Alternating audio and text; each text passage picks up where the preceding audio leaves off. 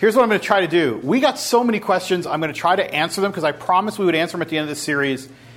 I'm trying to do two things tonight. I want to answer your questions and talk about praying about God's will. Because we've been talking about God's will for so long, and last week we talked about doing God's will and really wrestling with what it means to do it and stop talking about it, but to actually do something.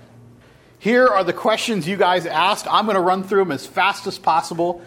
You can ask a question if you want, I might run right over you. Here we go. Just to summarize, because we said we were going to do it, and I promise I want to be a person of my word. As I was looking at this, I thought it's too much to do, but we're going to try to do it. All right, can we ever know, can we ever fully know what God's will is? No. no. because it includes His sovereign will. Is there such a thing as the perfect will of God? The answer depends. If you believe the traditional view, there's kind of a center of God's will. If you believe the alternative view that we've been studying, it just kind of says, you know what? There is wisdom to choose within God's moral will, and his perfect will relates to his sovereignty. And by the way, just so you remember, every one of these questions came from you, so I didn't think of the questions. These are your questions on cards that you sent in and emails, all right? Where in the Bible is the idea of multiple wills of God? If you're the person asked that question, quick, write this down. There are all the places, okay? There are verses. So there is scriptural support for God's sovereign will. We went over that in one of our CDs. There is moral will, there's scriptural support what we found is that there's really not much individual will scriptural support. In other words, all the scriptures that seem to talk about individual will actually, in context, more likely talk about a moral will. So if you're one of the people who believe there's an individual will, it doesn't really have any direct scriptural support, at least that's what we said. All right? Does God have specific plans down to the day and the minute? Yes, as part of his sovereign will, but it's not revealed to us. All right? Next question. How specific or vague is God's will? Very specific. Okay? But it's a sovereign will that he knows down to the detail. Yeah. So just a quick question on that one and the last one. It doesn't that go back to the other question that it depends on what it is, the traditional or alternative? Right. And just so that we're clear, I'm going to follow the because we studied the alternative view for so long and because I think most of us kind of settled there. By the way, I want to get, tell you a quick thing. The person who was like really wrestling with me the most was Randy you know. And Randy, in our conversations outside of the group, has come up and said, "You and I have ended up in the same place. I've studied all week, and I think we're on the same page," which I thought was good confirmation because somebody who was really wrestling with it came back and said, I, I think I agree now." So, how small can things be and still be included in God's will? Uh, very small. Everything is part of His sovereign will. You can't escape it. This one was one that a lot of you asked. Does God's will change? Answer? Yes. It no. does. No.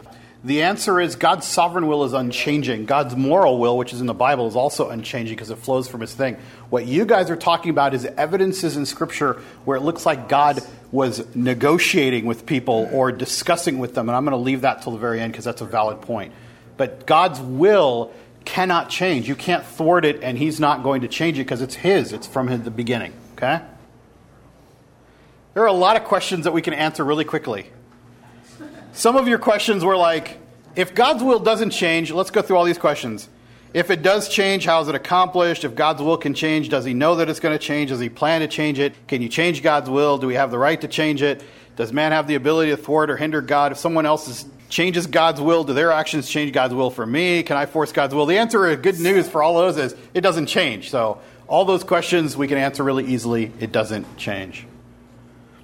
If God's will cannot change, then why is an individual responsible for sin? A very good question that we wrestled with about the difference between God's sovereignty and that is freedom. We have freedom. So we still have responsibility. You can look up these verses, and this is the whole tension between sovereignty and free will that we spent our first series on, our first session. And I'm just going to say, if you want to wrestle with it further, let's do it because the church has been doing it for thousands of years. So we're not going to resolve it in one night or one session or one series.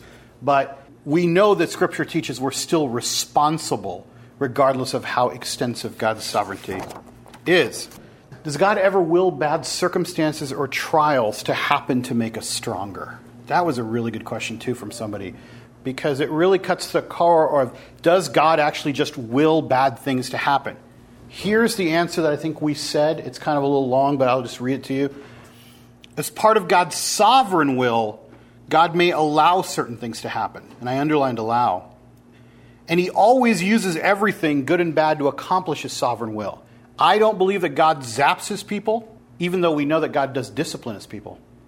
So God does also allow us to be tempted. So does he allow bad things to happen? Possibly, yes, sure. Does he allow people to be disciplined? Yeah. Does he tempt them? Yes. Uh, is he? Is it his will that his people suffer? Well, it's part of his sovereign will, but we got to wrestle down. That one's going to be. It's a whole subject of how does God allow and deal with bad things.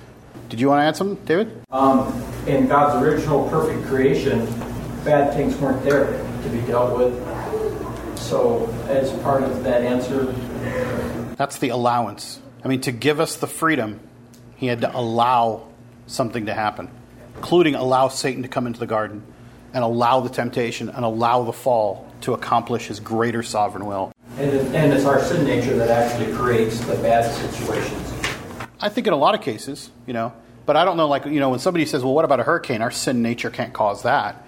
And yeah, that's probably true, but I don't know that God sent that hurricane to destroy a bunch of people. I think what he did is he just lets, he allowed it to happen.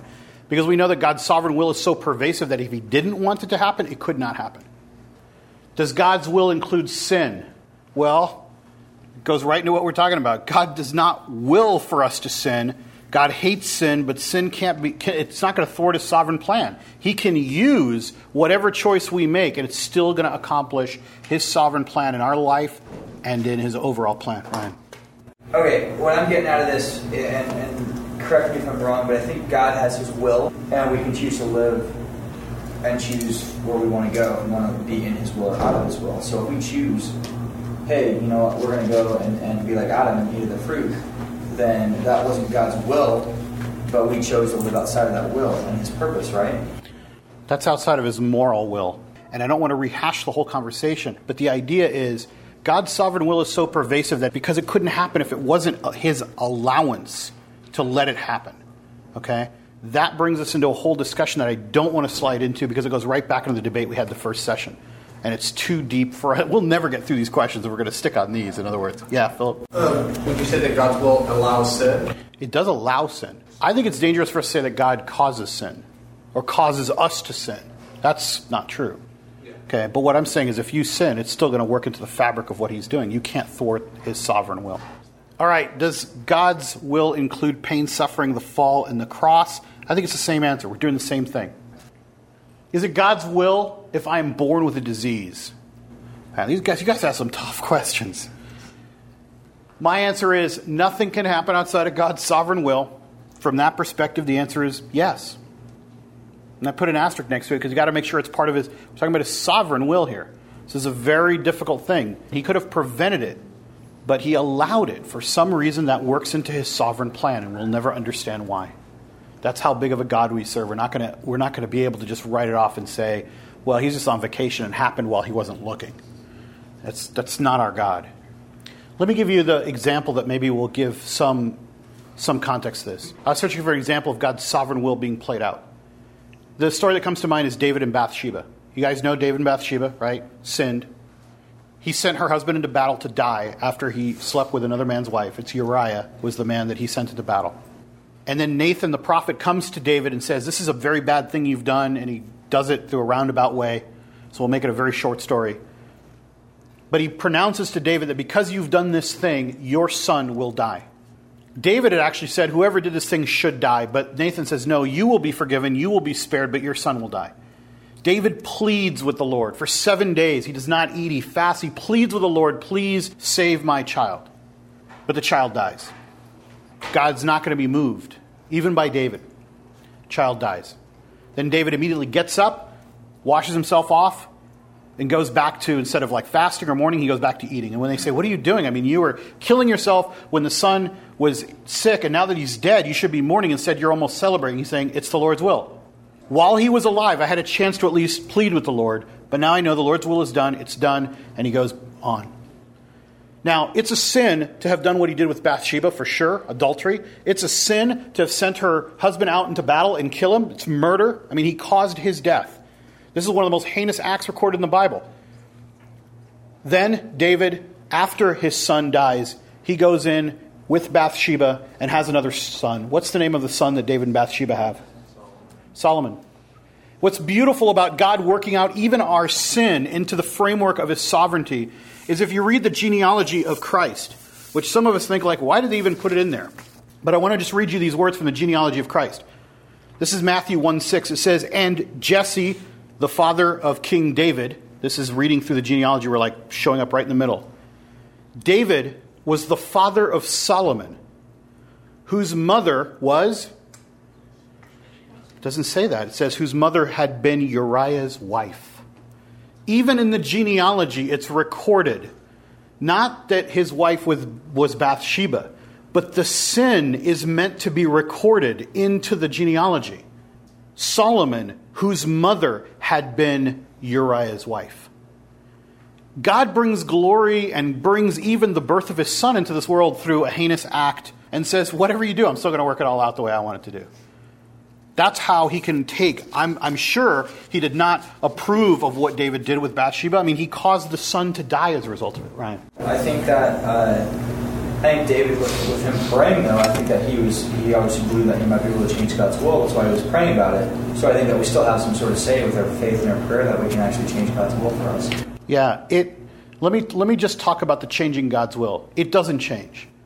God's will doesn't change, but you got to remember God is not a God who sits at the beginning of time. He is at every moment of time instantaneously. So when I say God's will doesn't change, you might be having a conversation with him and he might be deciding or changing or conversing with you, but his will doesn't change because he's at every point at the same time infinitely. That's what makes it true that God is sovereign, he's predetermined everything, he knows things, he doesn't change anything, but allows you to have that conversation. Because he's at every point infinitely as opposed to in time like you are, where you know it one day, you argue him the next day, something else happens. He's at every one of those points at the same time. Let me see if I get to some lighter questions. if all of our days are written like the Bible says and God chooses us, then why does he punish the people he doesn't choose? It seems like God creates sinners and then punishes them for being so. Uh, that's a good question, too. Well, there's a split in the church on this. Some teach that God has predetermined those whom he's going to call, while others believe that God allows everyone free choice and he restricts his sovereignty so that they can choose. The middle view that we talked about was one that says that God uses our free choice to accomplish his calling. What does that mean? That means I have two books for you to read on predestination and free will if you want to go into this question any deeper. It seems like we could be here all night long on this topic. There is an answer to the question, but it's split in the church. To be honest, it's split. Some people believe that's just what God does. He creates a bunch of people and goes, I'm picking half of them or less. Other people say, nope, the choice is always there. God doesn't act sovereignly in this area, which seems a little strange to me, that there's an exception to the sovereignty. And then there's the middle view that a lot of people are struggling with to try to bridge both sides. I'll leave it there. If you want to read the middle view, I'll give it to you. How is the Old Testament calling different? Well, in the Old Testament, God called specific people for the most part, he would intervene and say, You, now, time for you to do something. I want you to do something. You're my prophet. You're my person. Go, do this. Burning bush, that kind of stuff. There is a difference, but in the Old Testament, the difference was much more reliant on supernatural revelation, but only to a few people. We get the idea that everybody was getting supernatural revelations every day. The Old Testament covers many, many hundreds of years, and not much supernatural revelation per year if you do an average. Does God have a will or plan for events after the second coming? Man, you guys are a curious group. This was a crazy question. Uh, well, here it is. If God's sovereign will is unchanging, then yes, he still has his will afterwards. He doesn't give it up just because we go to heaven. Uh, his moral will might change because when we get to heaven, we know that we're not going to be able to sin. So maybe that just becomes perfected in us somehow. All right, that's the best I could do with that. Does God have a will for non Christians? What do you guys think? Does God have a will for non Christians? Yeah. How many people think, yeah? Yeah? Okay. I think he does. I think God's will is for everybody. I mean, everybody to obey him. I think God has everyone to, to follow him, to find him. I think that's his will for everybody. And I don't think that the things that God says are his moral will in the Bible are limited just to Christians. These are good for everyone. I mean, that's it flows from his goodness, from his perfection, from his infinite knowledge, his wisdom. That's why he tells us to do these things, not just to say, hey, let's see if we can get these people to do some crazy stuff. So I think it would be good for everybody, but certainly his will is for everyone to obey and to follow him. How do I know God's will for my life? Well, we've said this enough times, let's say it again. His moral will is abundant, Let's start there. With respect to anything else, unless he supernaturally reveals his sovereign will to you, you probably won't get any more specific instruction. All right, now I emphasize unless he gives you supernatural revelation. Some of you, it's going to happen. Some of you are going to get that kind of revelation. Does God get involved in every aspect of my life? Does he care about every simple decision I make? Yes. But it's still part of his sovereign will. Should I ask God to bless me in all my projects? Sure. How could you say no to that? No. Just do it on your own, sure. Is there a perfect plan for my life? How can I discover it? Once again, there is a perfect plan within God's sovereign will, but you can't discover it until it happens if you believe the alternative view. Yes, there's that asterisk kind of if you believe the alternative view. Okay? Which is, I think, what we kind of adopted. Philip. I have a question on that. Then, like, if you're defining the perfect plan as God's sovereign will, then won't you always have a won't you always be living the perfect plan for your life? Yes. That's really an astute comment, except that you just won't know it in advance. By the way, perfect is not perfect for you, perfect from God's perspective. Like you might be a total, like you might just be sinning your head off. That's not what God had in mind for you, but He's still going to use it and make it work the way He wants it, and it's going to be perfect from that perspective. I think He would still honor a life where you're doing what you're supposed to do. He would rather use that, and rather that be the way that it is, okay?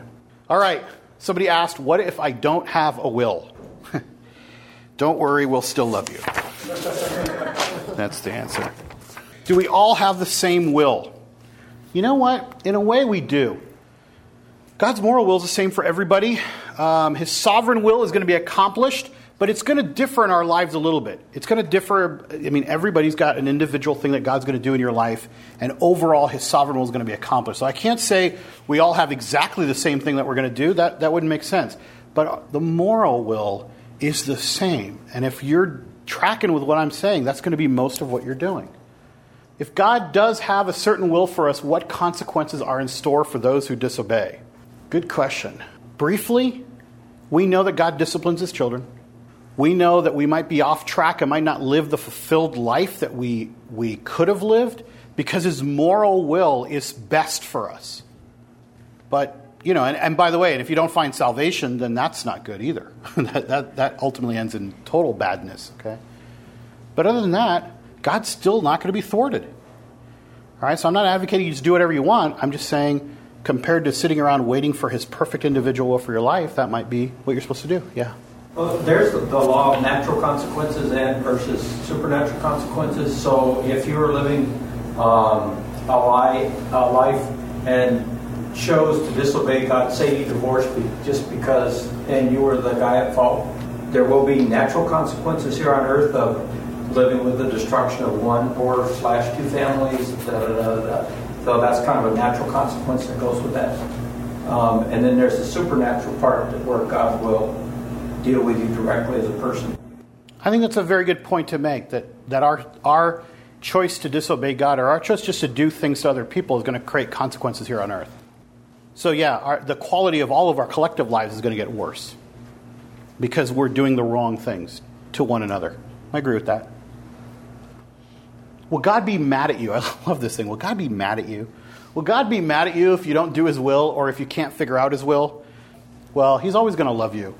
He may be mad, put that in quotes, um, and he may go out of his way to discipline you because he loves you as a father. He may allow certain things to come into your life, aka like Job. But in the end, I mean, God wants us to follow his will because he commands us to obey him because he deserves, he's holy. He deserves our obedience for no other reason. Okay? And his love is still, he's still going to love us. How do you know if he calls you into full time ministry?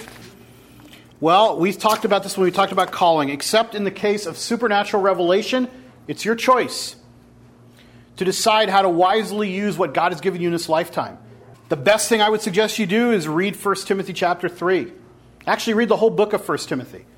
The reason I say this is because Paul had to decide who to take with him on his missionary journeys. If you read the book of Acts when he's trying to decide who to take with him, there's no supernatural revelation that he take Timothy. Timothy didn't have a supernatural revelation that it was his will, his individual will for him to be a missionary or a minister. But Paul writes to Timothy later when he's telling Timothy how to pick other people to do the same thing, and he lays out certain criteria. Read those criteria. Do you fit those criteria? Does that match you? Is God saying, like, if you're going to be somebody who serves me, you should be like this? This is how my church should function. Maybe a good starting place is for you to figure out if you fit into that definition at all. Okay, there's a number of people who, who want to do it, may read that and think, maybe this is not for me. So Scripture actually gives us some guidance right from the start, we ignore that. Okay? Ask people around you as well. How do we test what God's will is for our life? Again, moral will is abundant. For everything else, use wisdom. We've used that wisdom view a number of times. Is it a sin or is it just preference not to follow his will? Well, I think it is sin not to follow his moral will, for sure. It's not just a preference. His moral will is commands that we should obey.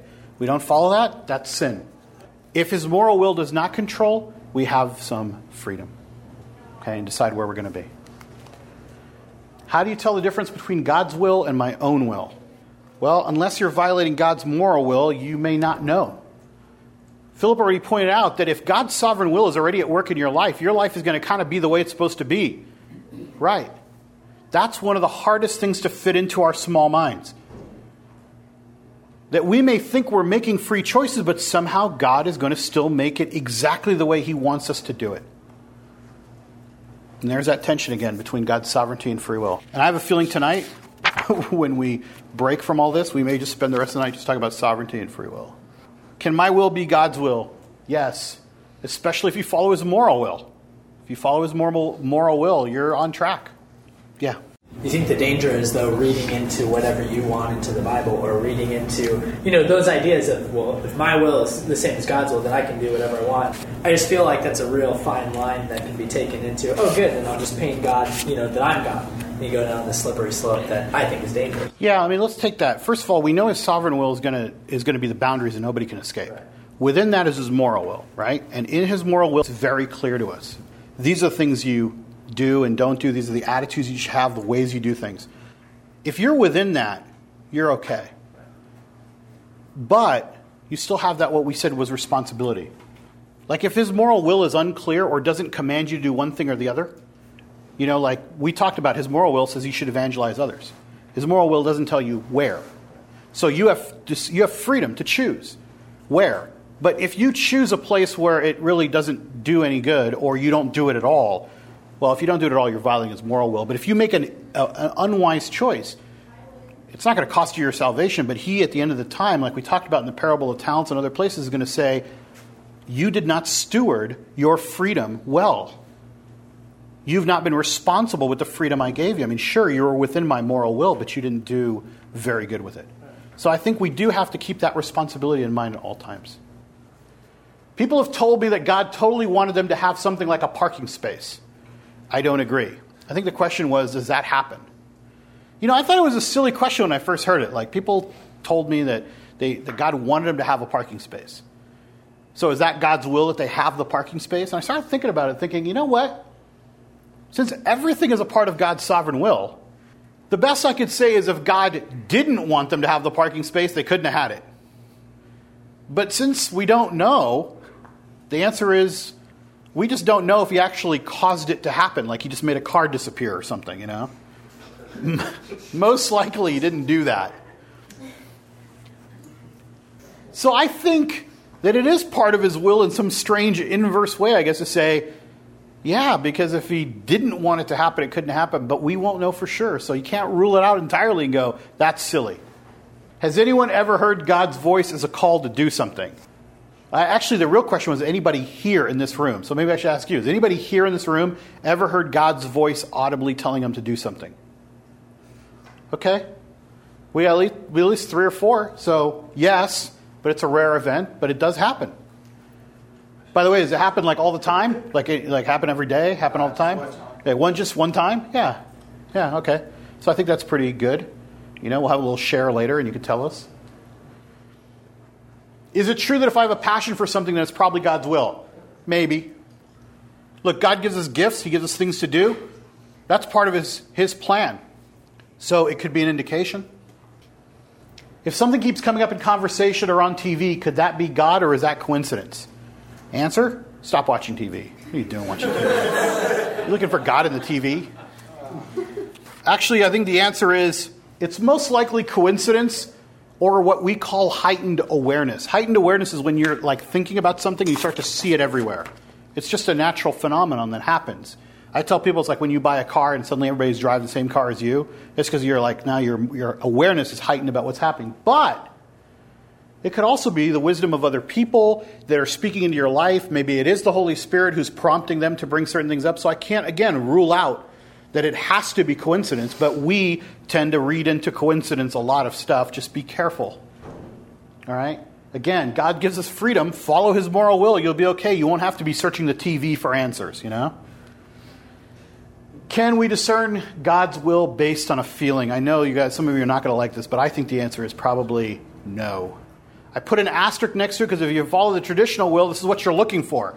You're looking for feelings and impressions and, you know, those kind of things. You're hoping that you have peace and, and all that stuff. But if you follow the view that we've been studying, the alternative view, most likely, no, just follow the moral will. Unless he speaks to you in a strong supernatural way, that'll probably divert you the other direction. All right, Will I ever get married?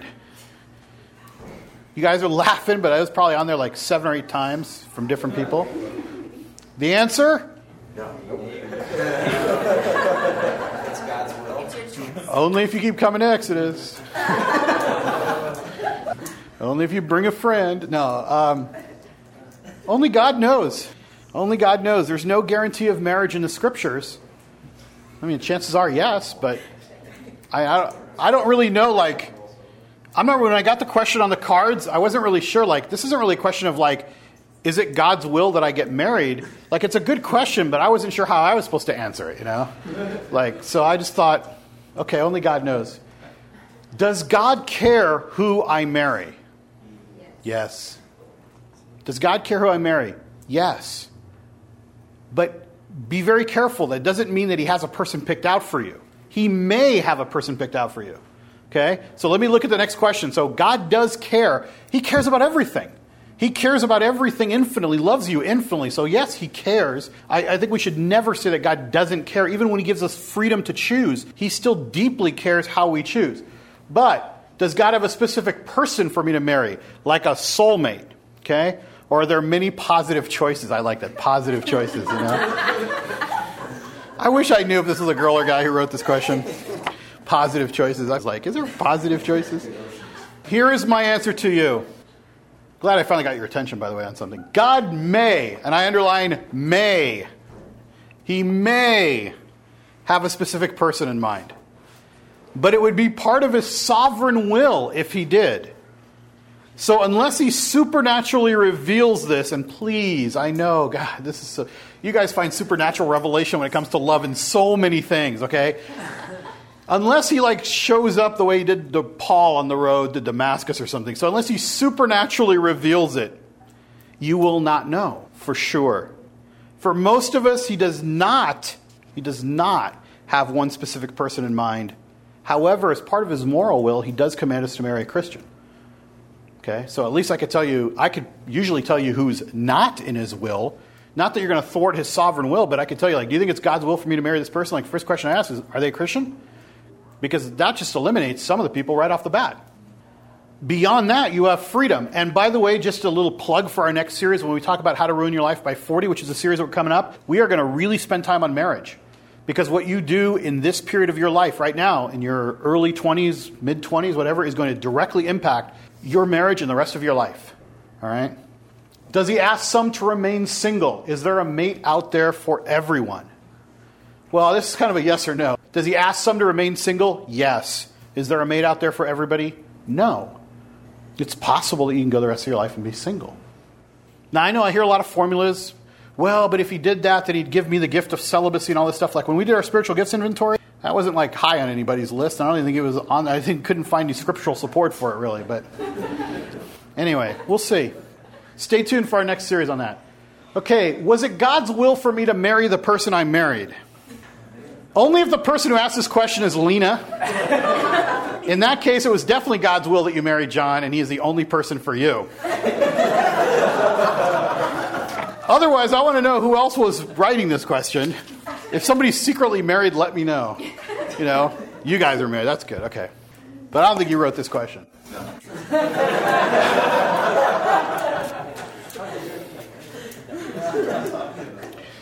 So, do you want to tell us why you were wondering? Like, is there like some second thoughts? Never mind. We'll talk about it later. We'll talk, talk about it at home. Does God have a will for my finances? Yes. God wants you to download our five part CDs on money from the website. Just another plug if you haven't downloaded our CDs on money in the kingdom for Christians who are struggling with what does God want me to do with money, I can't recommend it to you enough. Download it. Because if you're wondering about money in any way, we've probably covered it on that CD, and it's going to surprise you what God says about money. Okay? If you think money is all about rich man, camel, eye of the needle stuff, you've got a whole bunch of stuff in store. Is it okay to make money and live comfortably? Same answer. Download the five part series. What if I want to do something that's a childhood dream, something secular, something that's not like saving Africa? You know, I think this totally summarizes the whole series right here. God gives us freedom to act in wisdom within his moral will. God gives us gifts and talents that we must steward. And that's a really important concept stewardship. And we will be responsible for how we use those gifts and talents that we have. If you think it's best to use them in ways other than saving Africa, God's going to allow you to choose. Except that where his sovereign will requires otherwise, you won't have a choice. You're not going to know in most cases. So you're free to choose. But someday, like we talked about last week, you'll stand to give account before Christ of what you did in your life. And that will be the moment when he says, I wonder how you did. Did you do it with wisdom? Did you choose wisely? Did you steward what I gave you? What's the difference between purpose and pursuit of happiness? Well, our purpose is to glorify God. That's chief among all things. We have responsibility and freedom for how we do it. God does not promise us happiness. Many people who found their purpose also found suffering, hardship, and even death. Let's not confuse purpose and happiness. If you're lucky enough to find the true purpose and you might know what it is, because a lot of times it might just be God's sovereignty pushing you along, you may not always know it. But if you do know it, it's not the same thing as happiness. He doesn't promise us happiness. Last one. Is it God's will that I eat at Alberto's? Why are you staring at me? the answer is absolutely. Yes. That's why God in His sovereignty allowed them to open up a location next to APU. Those are all the questions you asked, and we have answered them. There is one more you've asked, and I want to spend just a few minutes answering it if you give me about 10 minutes. We've been struggling with God's will and learning that His sovereignty is so all encompassing that what he wants to happen will happen. And we go back to the question somebody like David why would David even pray about his son? If he knows that God's sovereignty is so overwhelmingly complete, why pray? Why should any of us pray? God's going to do what he's going to do. We know his moral will. We can follow that. In terms of his sovereign will, we have no control. He's just going to do what he wants. So why pray? Here's some observations I want to give you as you struggle with the concept of prayer, because I hope that I haven't robbed you where you feel like I shouldn't pray anymore. I mean, God's just going to do what He's going to do. Why, what does He need my input for? First of all, I want to point out that there's a difference between prayer and magic. And I've used this, and I, this isn't my own. This is a couple of people have kind of commented on the difference between prayer and magic. You see, magic is defined as appealing to supernatural forces to change the outside world. So, in every religion, you see some, well, I won't say every religion, many religions, you see an element of magic. You're praying to supernatural forces to change the external circumstances. And I love that one person reversed that and said prayer is kind of the opposite. You're praying to supernatural forces to change you, to prepare you for what's going to happen to supernaturally affect yourself inside. We're allowing God to work in us, not so much that the circumstance is going to change. By the way, it's okay to pray about circumstances changing. I don't want to take that away from you either. But magic believes that that's all prayer is, that it's nothing but if I say these words, I do these things, I, I, I pray to this higher being that something is going to change out there. Prayer is that and more because most often it's changing us.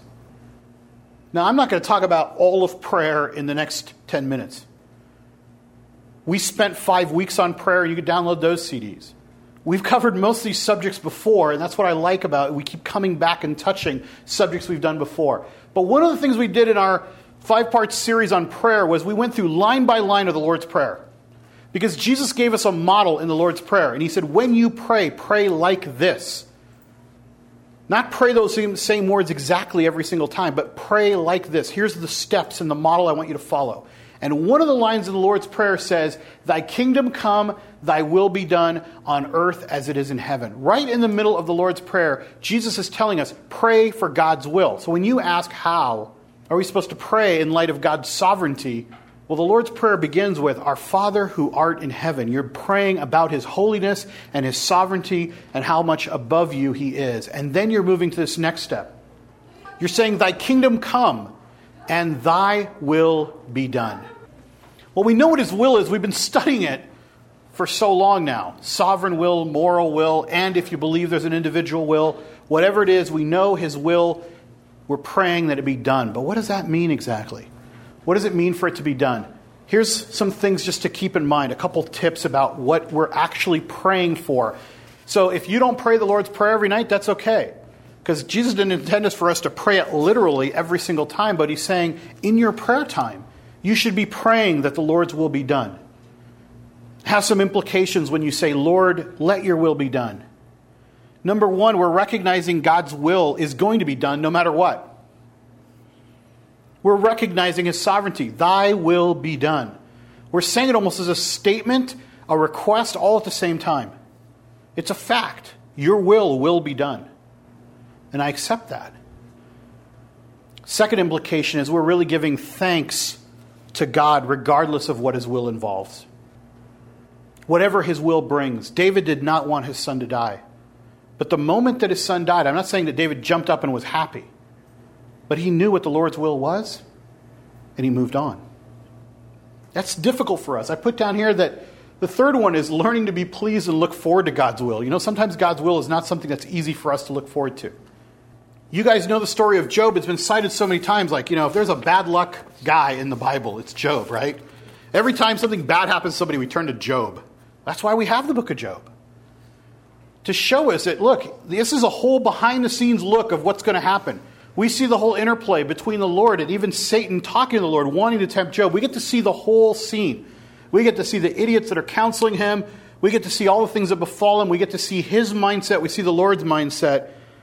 Job 1 20 to 22. Job got up and tore his robe and shaved his head. Then he fell to the ground and worshiped and said, Naked I come from my mother's womb, and naked I will depart. The Lord gave, and the Lord has taken away. May the name of the Lord be praised. In all this, Job did not sin by charging God with wrongdoing. Sometimes what God's will is is going to be very difficult, especially if you're tracking with me on what his sovereign will is all about. That, that means that when bad things start to happen, you look at the Lord and you say, You allowed this to happen. Your hand is at work somehow in this. This is still going to work out the way you want, but I'm not liking the circumstance I'm in right now. And I'm praying and I'm asking you to change things, and I don't see any change, and that must mean that you've allowed this. And those are moments that test our faith. They test our understanding of who God is and what He's all about. But like Job, he says, you know what? Naked I came into the world, and naked I'm going to leave. Whatever happens, may the name of the Lord be blessed. That doesn't mean, by the way, that we shouldn't try because we don't know.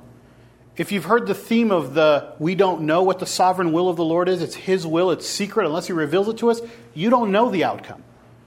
So for a moment, you see somebody in a bad circumstance and you're praying and you go, it must be God's will for this to happen. Does that mean you should not pray? Does that mean you should stop? No. First of all, I think it's permissible and even healthy for us to pray against God's will if we even knew what it was. Now, I told you I don't think God's will is going to change. I think the answer is it doesn't change, but he allows us to pray against it nonetheless.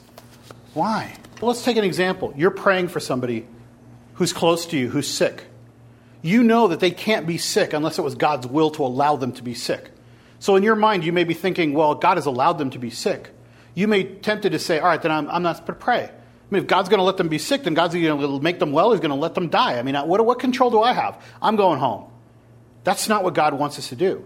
He wants us to pray and say, I want this person to be well anyway, even if it looks like it's not going anywhere. And he gave us a very good example of this. You guys remember the parable of the widow and the judge? Jesus told a story about a widow who went to a judge. And the judge was not a very nice, kind, or righteous judge. And she went to him every single day asking and begging him to give her justice. And Jesus said that she bugged him so much that he finally gave her what she wanted. Here's the interesting part about it. When Jesus was telling this story and he was telling this parable, he said, This is the beginning of it. Jesus told his disciples a parable to show them that they should always pray and not give up. That's Luke 18, verse 1. Again, Jesus told his disciples a parable to show them that they should always pray and not give up. So the parable of the persistent widow was meant specifically for Jesus to say, look, even an unrighteous judge eventually gave the widow what she wanted. The implication being that God, who is righteous, may do the same thing. The disciples could have said, But Lord, if we understand this thing about sovereignty, I mean, it's all up to you anyway, in some way. Yes, but I still want you to bug the heck out of me. Come every day and bug me every day. That's the kind of relationship I want you to have with me. That if a widow could bug an unrighteous judge, when you have a righteous judge like me, come bug me even more. Because you're right, you don't know what's going to happen. But even if you think you know, he still wants us to bug him, still wants us to drive him to insanity, which is literally what's happening in this story. He gets so exacerbated, he goes, That's it, I just can't do it. Just give her what she wants. All right, does that mean that God's going to change his will? I don't think that's what it says. He just said, I want to tell you this parable to show you that you should always pray and not give up. It didn't say, and then I'll change my mind. Number two, we shouldn't stop praying. Prayer has many other purposes. Prayer is still a conversation. Prayer is still to glorify the Lord. Lord's Prayer, first priority of prayer, to glorify the Holy Lord who is above us. It has other priorities, not just to get what we want. If you look at the Lord's Prayer, to give us our daily bread is like where? Down here. And it's a priority of things. First, talk about Him, His glory. Talk about His kingdom and what we want for it. Talk about His will to be done. Then, when you're way down here, you start talking about give us our daily bread. And I think the last one, accepting God's will, is not going to be easy because it involves surrender. It involves giving up what we want. And that's part of the purpose of prayer. Part of the purpose of prayer is to come into a place where you have such a relationship with God and you know Him that you can actually surrender. To give up who you are and what you have and your agenda and put Him at the highest level and realize that His will is going to be done. And then just saying, I have to surrender. I see that modeled in David. When it was done, he got up and he praised the Lord. He put on his clothes, he washed himself, and he went into the temple and he praised the Lord. He spent time with God. That's a hard thing to do. Even in the midst of the most difficult circumstances, the purpose of prayer in that context is to surrender and to seek the Lord's fellowship to help give it up. So I don't mean to imply in any way by any of our discussions about God's sovereignty and his control that somehow we should just leave it entirely in his hands. That's going to happen no matter what. We're not going to be able to change it. But he gives us this model bug me, talk to me, wrestle with me, surrender, glorify me. All those things still apply in our conversations. All right, now let's close up and do a little bit more worship. Lord, tonight we took everything that you gave us and the things that we have considered and tried to put them together into one cohesive discussion. And it just reminds us that there's no way we can do that, Lord. You're just too you're too magnificent, you're too great for us to be able to compress and summarize into a small period of time. So, Lord, we again come back to where we usually do, which is to appreciate your greatness, to appreciate your holiness, to appreciate how much grander you are than any of the designs of our minds, how you just don't fit so nice and neat into the designs of man. And that's beautiful, Lord, because you designed us. We did not design you. So, Lord, continue to grow, continue to let us appreciate who you are, continue to let us wonder about this great God that we serve until we meet you face to face. And even then, Lord, we will spend eternity in awe and wonder at our great God. Pray these things in your name. Amen.